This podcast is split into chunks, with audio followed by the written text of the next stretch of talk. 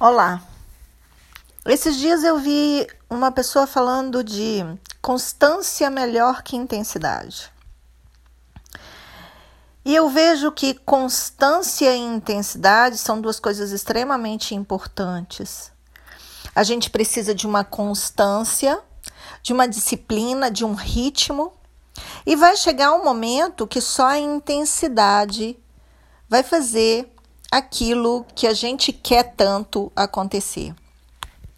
Quando a gente coloca intensidade, a gente ferve a água, a gente vira a chave e às vezes falta um pouquinho, um pouquinho para que isso aconteça e a gente não põe intensidade, a gente não estira um pouco mais e as coisas não acontecem.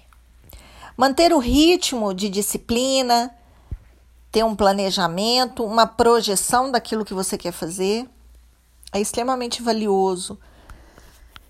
E também ter intensidade para virada de chave, virada das questões que a gente está ali, às vezes alimentando e arrastando por um bom tempo.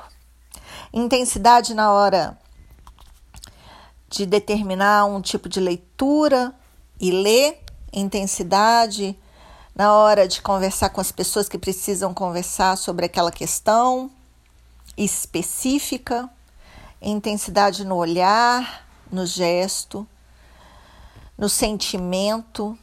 Isso, para mim, é senso de presença.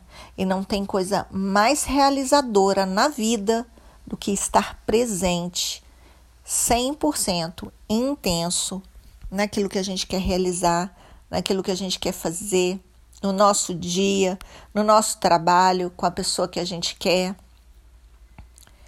Não viva uma vida morna. Essa é uma vida medíocre, do, me, do meio, mediana, onde todos estão.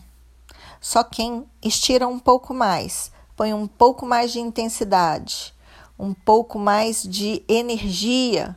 A água não ferve a noventa e nove graus, ela ferve a cem graus.